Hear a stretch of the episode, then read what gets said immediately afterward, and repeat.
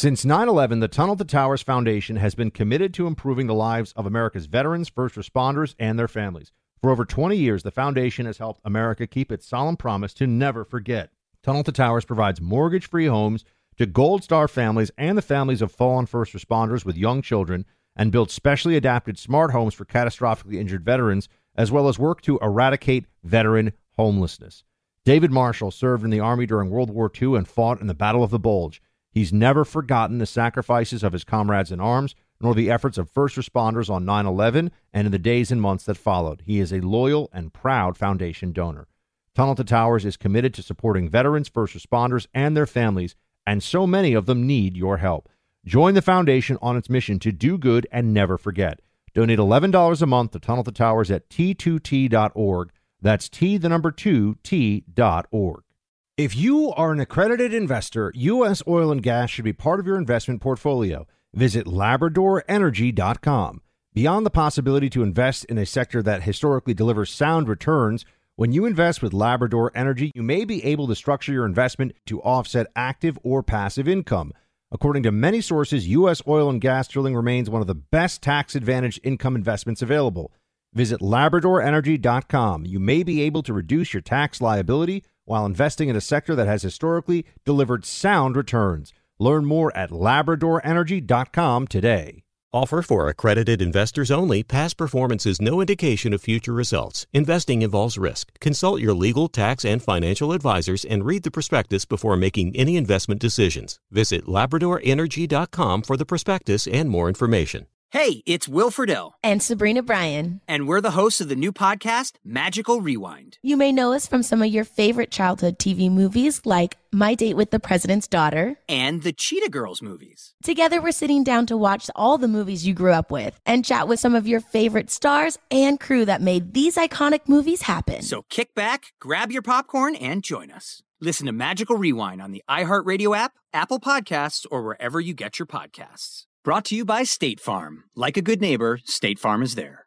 Hi, I'm Michael Rappaport. And I'm Kiwi Rappaport. And together we're hosting Rappaport's, Rappaport's Reality Podcast. Podcast. We have a passion for reality T V, and we're inviting you into our living room. We're dissecting the drama, and we're giving praise to the single greatest form of entertainment on television today. That is right. Reality T V is the greatest form of entertainment on television today. Listen to Rappaport's Reality starting May eighth on the iHeartRadio app, Apple Podcast, or wherever you get your podcasts. You're listening to the Buck Sexton Show podcast. Make sure you subscribe to the podcast on the iHeartRadio app or wherever you get your podcasts. Hey, team, welcome to the Buck Sexton Show. On this episode, Jack Posobiec. Jack Posobiec. How do we even describe the man known and beloved by so many as Poso? He is a senior editor at human events dot com, a veteran Navy intel officer, a man who loves his Catholicism and his Polishness, and uh, also podcast host and uh, general man about town. Mister Mister Posobiec, good to have you, sir.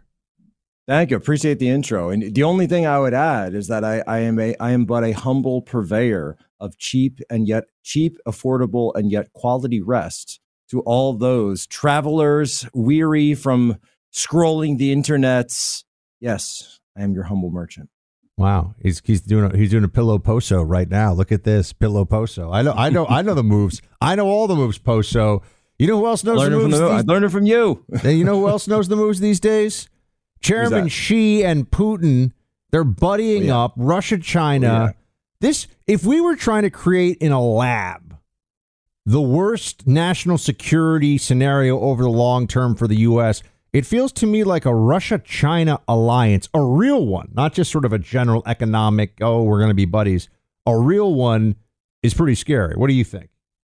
Well, so when you look at it in terms of just uh, just basic grand strategy, real politic, you have to understand that in the world as currently constituted, there are essentially three great powers. There's China, Russia, and the United States. Now, in in the Cold War, it was China, China, the Soviet Union, and the United States. And this is what, and that it was the Cold War, Cold War, Cold War. China goes communist in nineteen forty-nine. Then in the nineteen seventies, There's all these secret meetings, the secret travels of Kissinger, and then, of course, the very public travel of Nixon to China that breaks up Russia-China, that brings China into the U S's orbit, and that sets the stage for the eventual downfall of the Soviet Union, as uh, you know, the Austrians used to say, in a world of three, be two. And so what we've done essentially is the opposite of that. We've decided to throw all that grand strategy out the window.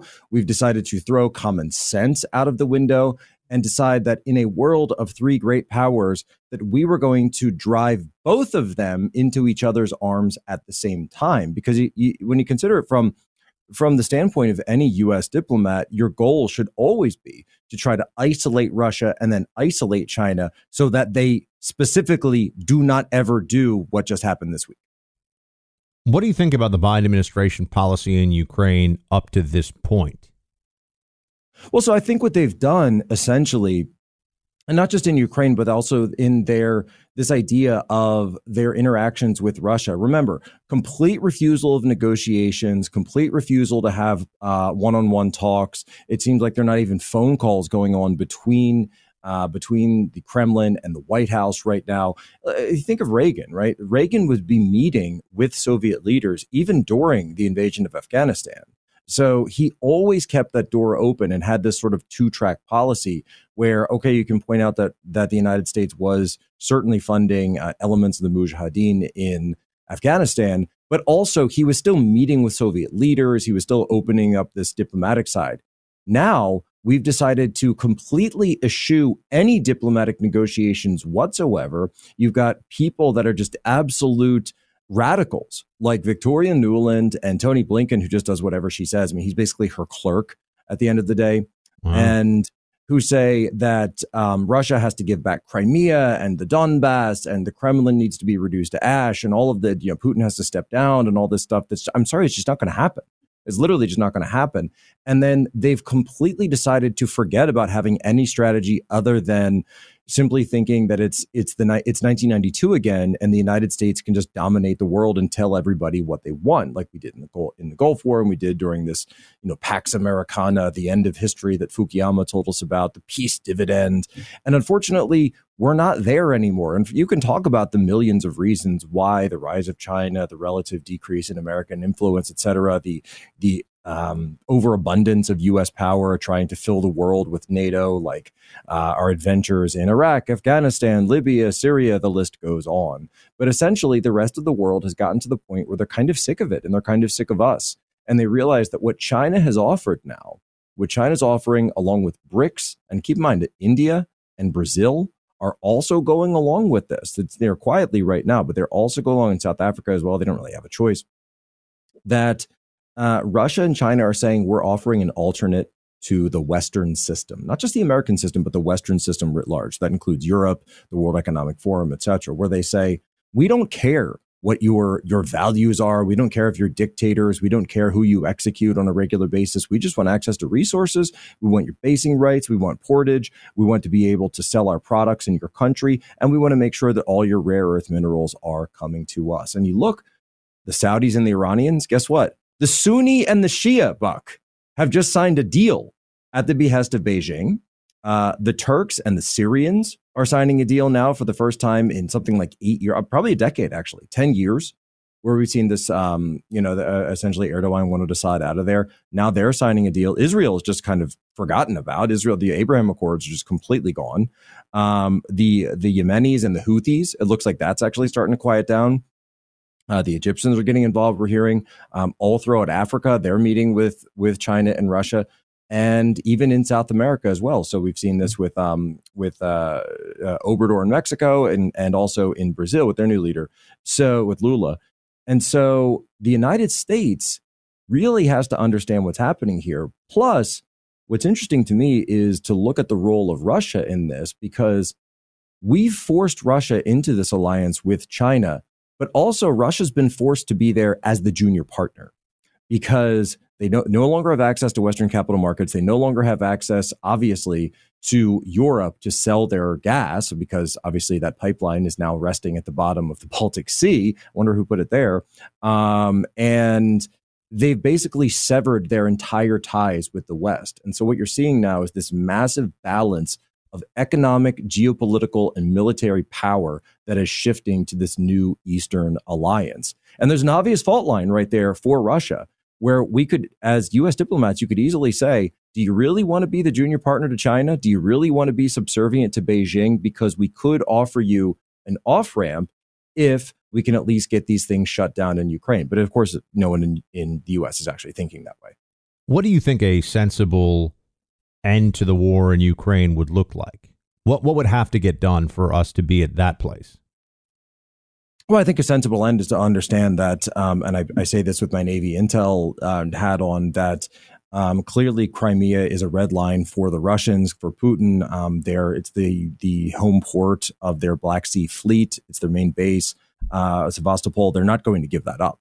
As far as specific territory in the Donbass or this land bridge that they've built, I feel like that's negotiable. Um, obviously, a ceasefire would be the first thing, the armistice to be signed. And we're also, by the way, we're hearing noise out of the Kremlin saying that they want that. And remember, it's the Biden administration right now that's rejecting it. They're saying, oh, this would be peace on Russia's terms. This would be co-opting what they've done. This would be, uh, uh, what, do, what do they say, parroting Russian propaganda, uh, freezing the gains in. Well, guess what? They, you know, the situation on the ground is the situation at the ground. But essentially what the U S would have to do is more than likely drop uh, NATO membership for Ukraine, this this proposal. That's obviously their biggest red line for Russia. That's why they went in. They keep saying it over and over. And but number two, there would more than likely be some kind of international, and this is what China wants, by the way, as well. They've also agreed to this. They want some kind of international peace deal for whatever's left of Ukraine right now. And then in addition, hammer out what exactly the economic agreement is going to be between Ukraine and Europe. So there's going to be one, may, maybe it's E U membership or some kind of, you know, um, you know, observer status in the E U where they get access to Schengen, that type of thing, but not necessarily full NATO membership without NATO bases inside European borders, which of course is very, very upsetting to the Kremlin. I feel like all of that could be hammered out rather than us getting into, you know, I don't know. I just watched uh, the uh, All Quiet on the Western Front the other day. Very and, good movie. Uh, fantastic. So fantastic. And I've yeah. read the book years ago. But they, they point out that for four years, those trenches, you know, you had millions of people were being killed over, you know, a football field's worth of territory uh, in some cases, or a couple of football fields. You know, we could save ourselves a lot of the trouble and save a lot of lives, a lot of people's sons and daughters, and God forbid, everyone else who's caught up in this conflict by just skipping to the end right now. And I think that makes sense from a moral standpoint and certainly from a United States diplomatic standpoint. Jack, I want to ask you about how this affects Chinese calculations uh, with regard to Taiwan in just a moment, and also talk to you a bit about twenty twenty-four and politics here at home. But first up, the recent bank failures you saw are the largest since the financial collapse back in two thousand eight. So if you've been on the fence about buying gold and silver, now is the time to make the call.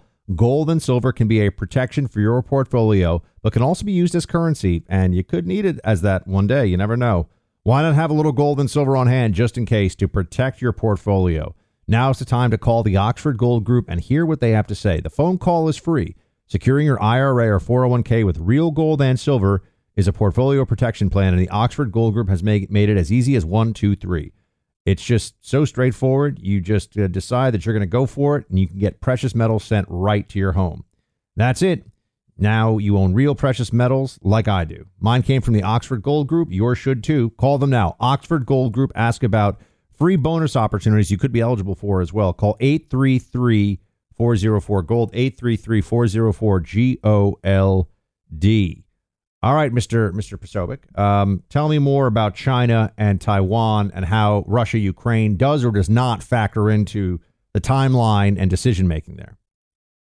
Well, it certainly factors in. And you have to say that with Russia, or I should say with Beijing, with China, and of course, Xi Jinping is more than happy to go to Moscow to give Putin all the face that he needs, because that's what Putin needs, right? He needs this credibility on the world stage. He needs an answer to the, you know, everyone looking out there saying, OK, what's to become of Russia? It's this huge wild card. Xi Jinping goes in and gives him all the credibility in the world. What does this mean? That he's now beholden to Xi. He now owes that all to Xi Jinping. So you've got Russia on your side. the calculation of what is, because what does China need uh, for the, to fuel their massive growth? They need gas, they need oil. And guess what is directly south of those massive gas deposits in far eastern Siberia is Beijing. It's right there. And so they're built, they've, of course, signed a deal for pipelines. They're going to be building nuclear plants, atomic plants. They're going to be doing everything. As it comes to the degree of control when, when you look at Taiwan, vis-a-vis Taiwan. So Taiwan, so China's pursuing an interesting strategy where Russia, you could say, is pursuing the Mackinder world island strategy for this dominance of Central Asia, this dominance of the heartland theory, whereas China, they are focusing more and more on Mahan, the influence of sea power on world history. And so Mahan focuses specifically on the strategic sea lines of communication, aka choke points. Where is China focused on in the Western Hemisphere? Of course, the Panama Canal, and then we're also hearing Tierra del Fuego, which is the strait between uh, Argentina and Antarctica, because they know that the flow of trade, the flow of the economy uh, is determinant on these choke points. Where they focused on in the Middle East? Well, it's very obvious. The Suez Canal, the Strait of Hormuz, right, right between essentially the Arab Peninsula and Iran. Now we come to Asia. That's the Strait of Malacca. So that gives you Singapore. And then what's the most other important, the last piece uh, for all of Asia, the very last strait that they would need to control, of course, is the Taiwan Strait. So this is part of China's grand strategy of building the One Belt One Road, aka the New Silk Road over land, that's through Central Asia to Europe, and then the Maritime Silk Road. That includes all of those choke points that I just outlined. So the Taiwan Strait is key to China's strategy, these maritime shipping routes, because I hear people talk about the the issue of Taiwan and obviously the, the political history of, of it being the former government of China, the Republic of China, of all of the mainland. Uh, now, you know, in exile on the on, on Taiwan Island, uh, Beijing considers them a rogue province. They're sort of a de facto country on their own because they're self-governing. They claim uh, legitimacy over the rest of China, et cetera, et cetera. The calculus for them, though, is can they control the maritime shipping routes on the inside of the Taiwan Strait and to the outside of the Taiwan Strait? And as long as they can control those, Buck, I don't necessarily think that you're going to see a Chinese invasion or even a naval blockade of Taiwan, unless, of course, unless, of course, the United States eggs them on, or uh, Taiwan moves for some kind of formal declaration of independence on their own, a declaration of independence as a as a sovereign nation. If you see those, then, of course, I think you will see China first. I, I think it would be a military blockade. A naval blockade would be the most obvious Uh, move by China. They've actually done it. They did it just about twelve months ago uh, when they held live fire exercises all around the island. Um, and also, it would be very expensive, right? So you're talking about huge sea lift, uh, even though it's very close. You've got it. That's an amphibious assault. That's an amphibious invasion. You're talking, I mean, think of Normandy, the price of Normandy, and how hard that was even back in the nineteen forties for the United States to conduct. You're talking about the same exact issue against a fortified position. It's not going to be easy for them. That being said, a blockade, starve them out, Uh, allow, you know, not allow United States to resupply, not allow United States weapon, U S weapons to get in. That would obviously be a huge, huge win for the Chinese Communist Party and a very easy operation for the People's Liberation Army Navy to be able to conduct. So I think that, I think that right now, the signals that we're seeing out of Beijing seem to be that they want to go back to this, this longer, slower process of pushing for Taiwan to be absorbed into China, which is the same type of process that they were using for Hong Kong right up until the protests really kicked off. And when those protests kicked off in twenty nineteen, that's when you saw the national security law come in from Xi Jinping. That's when you saw the freedom leaders and democracy leaders being rounded up. And of course, we all know that just a few months later, COVID nineteen seemed to just make all those protests disappear because everyone was forced to lock down and the leaders themselves also disappeared. So they would prefer very much to use that low and slow process because, of course, the Chinese plan things out in terms of generations. They're not like the U S where we think of uh, election cycles. They don't have election cycles, right? And Xi Jinping, of course, is firmly in control of the party. And I've heard some other you know, kind of China watchers say, oh, she is is threatened, he's vulnerable. No, he's really not. He's taken every, he, he took the, the, the, their Elon Musk, essentially, Jack Ma, and they locked him up for nearly half a year because he, he, you know, went off the playbook. This is not a guy who feels threats internally. The only thing that he's going to respond to, because you look at it, he's got the United States in his pocket, he's got the World Economic Forum in his pocket, he's got Joe Biden in the White House, and now he's got Vladimir Putin, who owes him a massive favor. He's holding a lot of cards right now, Buck. Uh, that's all true. Uh, Jack, I want to talk to you about twenty twenty-four.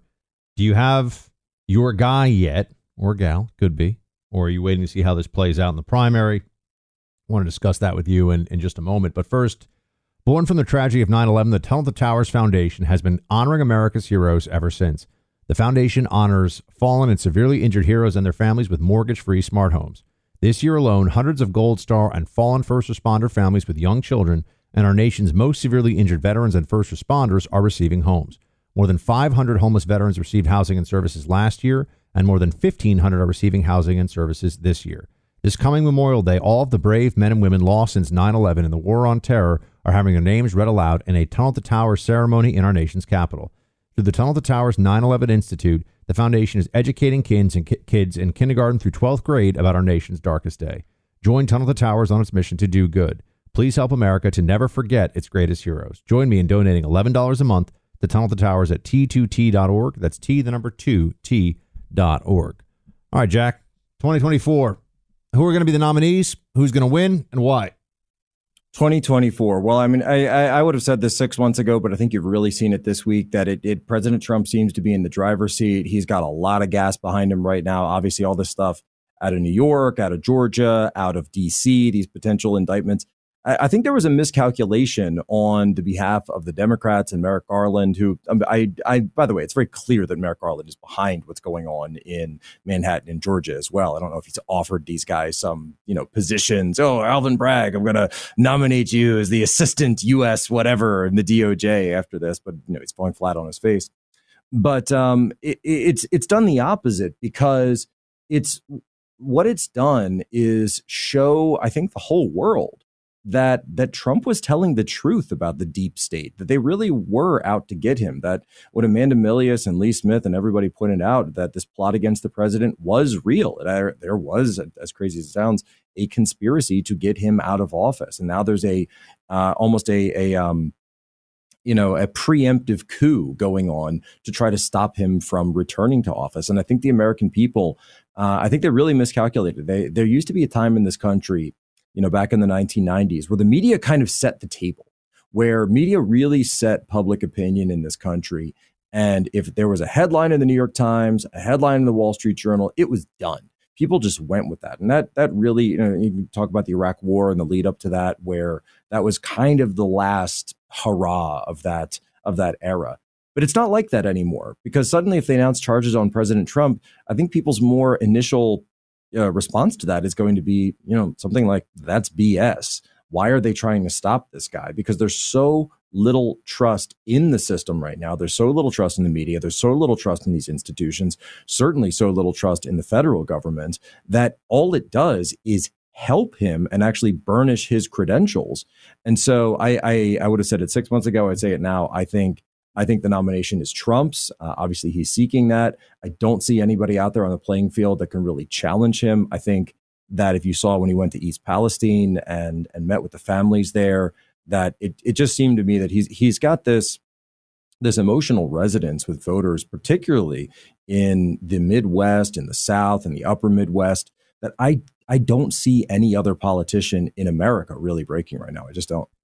And how does he stack up against Joe Biden? I think we can pretty safely assume it will be Joe Biden running for reelection, although it's not one hundred percent. But well, they will Trump... take uh, Go ahead. They will they will put Biden. They will put a stick under that guy's, you know, yes. ju- uh, coat jacket and prop him I up agree. like Weekend at Bernie's if they have to. Yeah, they because... will. So let's assume let's assume it's Trump Biden twenty twenty-four. I would, I would assume it's How Trump does that Biden. go? I think I think it actually goes in Trump's favor. And here's why. Because people can talk about the brashness of President Trump, but you know what? The, he can also point to two things that nobody else can. Four years of peace and four years of prosperity. that America was rich, the economy was booming for four years, and we weren't embarking on these new world wars. There was no proxy war in Ukraine. Tanks weren't rolling into Kiev, these horrible images that we're seeing out of everywhere. China and Russia weren't forming these alliances together. Uh, it seemed like he was kind of keeping a lot of these things in check. And oh, by the way, radical Islam. I mean, Buck, when's the last time you even said the phrase radical Islam? Been a long time. He wiped them out. He completely went from two thousand two to twenty sixteen. It was our lead issue in like all of politics. And now it's, it's just gone, completely wiped out in one term. And I think that because Biden's term in office has been so abysmal, that things have gotten so crazy, the economy's in free fall, we have this massive bank collapse, as you just mentioned, uh, world affairs seem like they're completely falling out of control. It's essentially, you're looking at the second term of Jimmy Carter here. And I think if he frames it that way and says, look, I've got the record to beat this guy, plus you've got these indictments, I think he's going to win. What do you think about DeSantis's chances against him in the primary? You know, I think DeSantis is a strong governor. I think he's a great, I wish we had fifty Ron DeSantis's running all fifty states, to be honest. Um, I think, though, that he's still he still just started his second term as governor. And I think it makes I think more people are looking for him to to put to stack those W's in the primary. And that being said, I would throw out this. I don't think he'd be successful against Trump in a primary. But and I, I've said this publicly a few times already. I do think that he would be President Trump's strongest running mate right now when you just look at it in terms of the political process. Um, who are those voters that Trump needs to win back? Who are those voters that Trump needs to make inroads in? That is the suburbs. Trump's got the base. He's got the primary on lock. But in the general, he could really be helped by somebody like a DeSantis to to go to those voters and say, look, you know, this this is about operations. This is about policy. This isn't about, you know, mean tweets. You know, people have issues with that.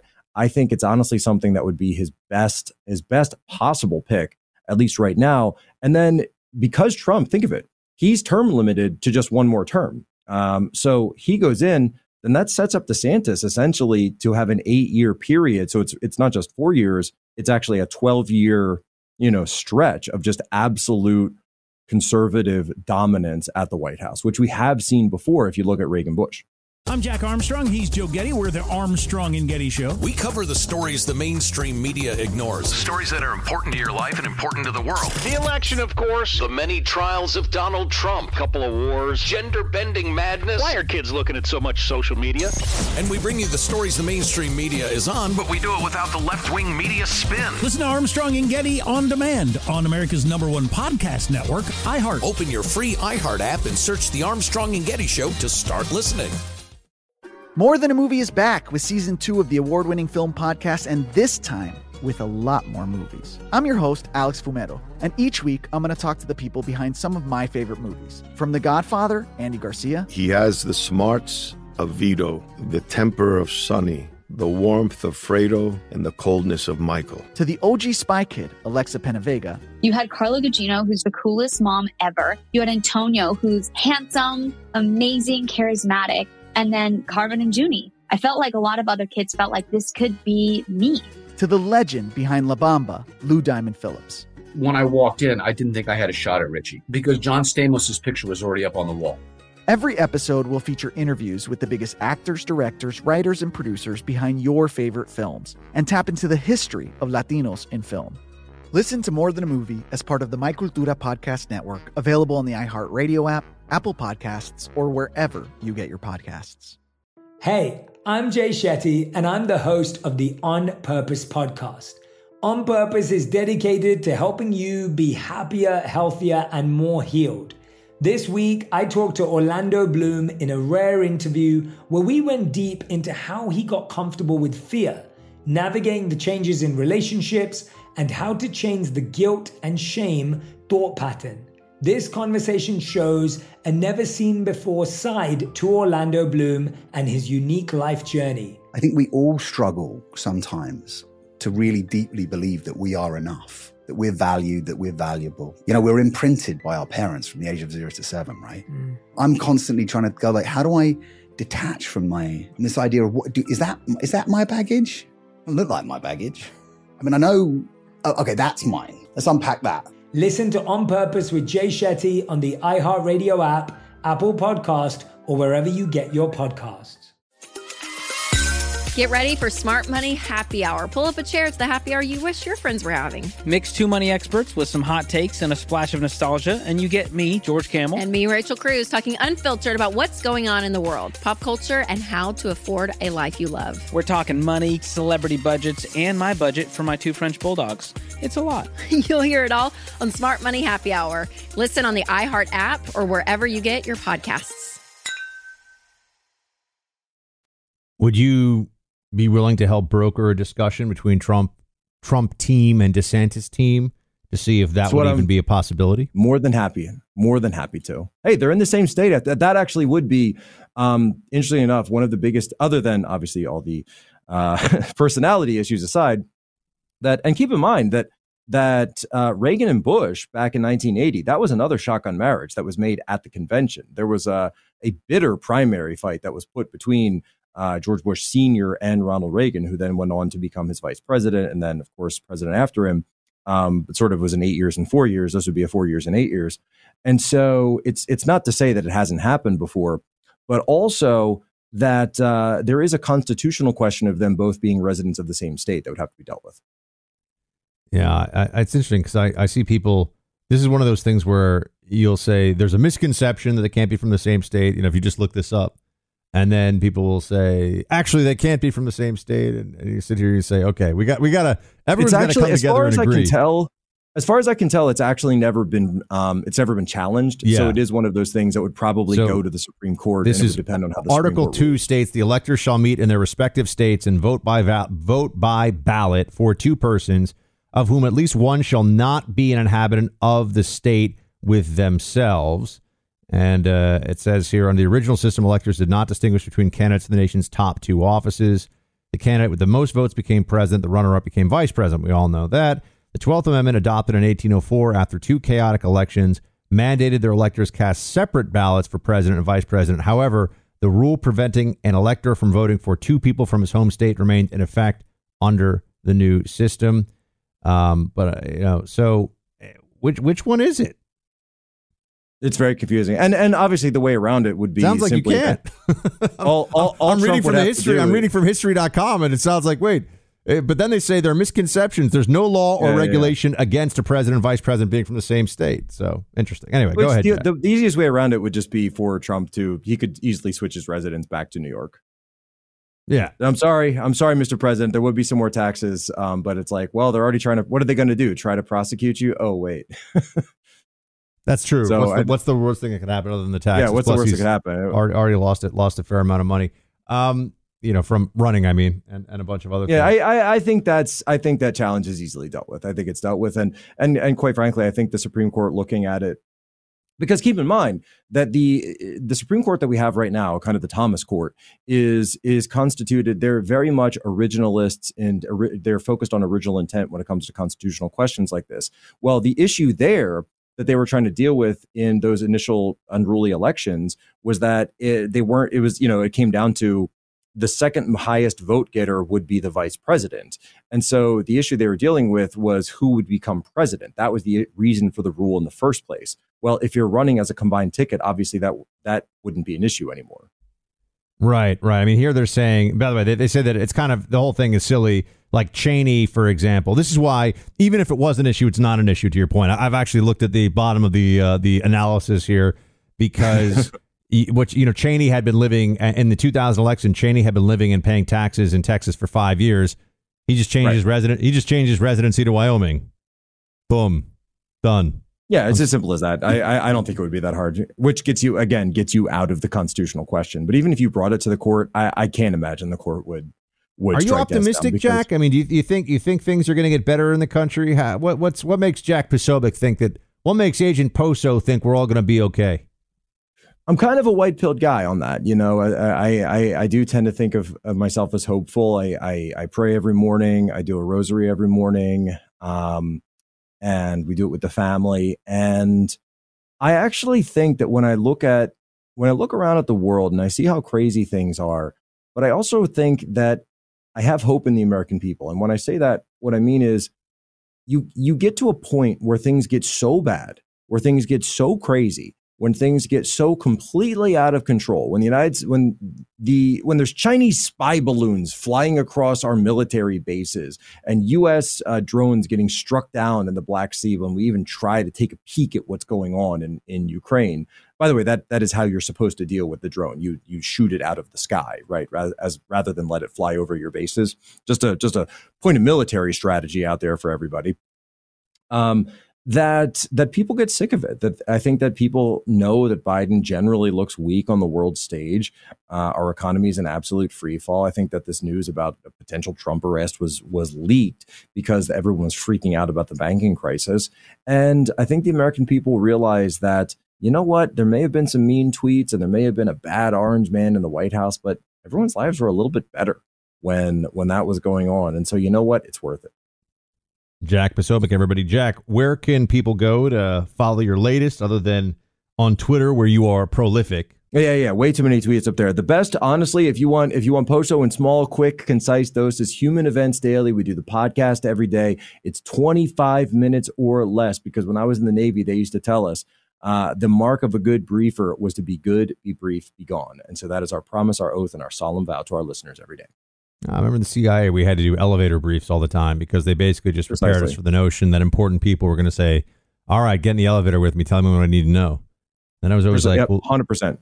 But I was always like, well, is the elevator like, is this a skiff? Probably not. But we're supposed to pretend that all those rules, Jack, as you know, are adhered to to the letter all the time.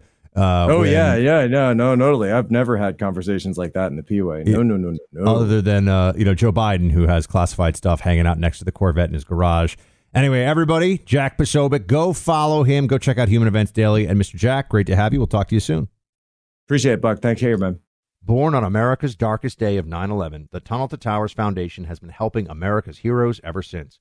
When a first responder or military service member doesn't come home and young children are left behind, Tunnel to Towers pays the mortgage on the family home to lift the financial burden. For severely injured veterans and first responders, Tunnel to Towers builds mortgage-free smart homes, enabling severely injured heroes to move around their homes more independently. Through the Foundation's Homeless Veteran Program, Tunnel to Towers is providing housing and services to homeless veterans. More than three thousand three hundred were helped last year alone, because all veterans who honorably served, whether in peacetime or war, deserve our nation's gratitude. People who put their lives on the line for our country and our communities need your help now more than ever. Join Tunnel to Towers on its mission to do good and never forget nine eleven or the sacrifices of this country's heroes. Donate eleven dollars a month at T two T dot org. That's T, the number two, T dot org. If you are an accredited investor, U S oil and gas should be part of your investment portfolio. Visit Labrador Energy dot com. Beyond the possibility to invest in a sector that historically delivers sound returns, when you invest with Labrador Energy, you may be able to structure your investment to offset active or passive income. According to many sources, U S oil and gas drilling remains one of the best tax-advantaged income investments available. Visit Labrador Energy dot com. You may be able to reduce your tax liability while investing in a sector that has historically delivered sound returns. Learn more at Labrador Energy dot com today. Offer for accredited investors only. Past performance is no indication of future results. Investing involves risk. Consult your legal, tax, and financial advisors and read the prospectus before making any investment decisions. Visit Labrador Energy dot com for the prospectus and more information. I'm Jack Armstrong. He's Joe Getty. We're the Armstrong and Getty Show. We cover the stories the mainstream media ignores. The stories that are important to your life and important to the world. The election, of course. The many trials of Donald Trump. Couple of wars. Gender-bending madness. Why are kids looking at so much social media? And we bring you the stories the mainstream media is on, but we do it without the left-wing media spin. Listen to Armstrong and Getty On Demand on America's number one podcast network, iHeart. Open your free iHeart app and search the Armstrong and Getty Show to start listening. More Than a Movie is back with Season two. I'm your host, Alex Fumero. And each week, I'm going to talk to the people behind your favorite movies. From The Godfather, Andy Garcia. He has the smarts of Vito, the temper of Sonny, the warmth of Fredo, and the coldness of Michael.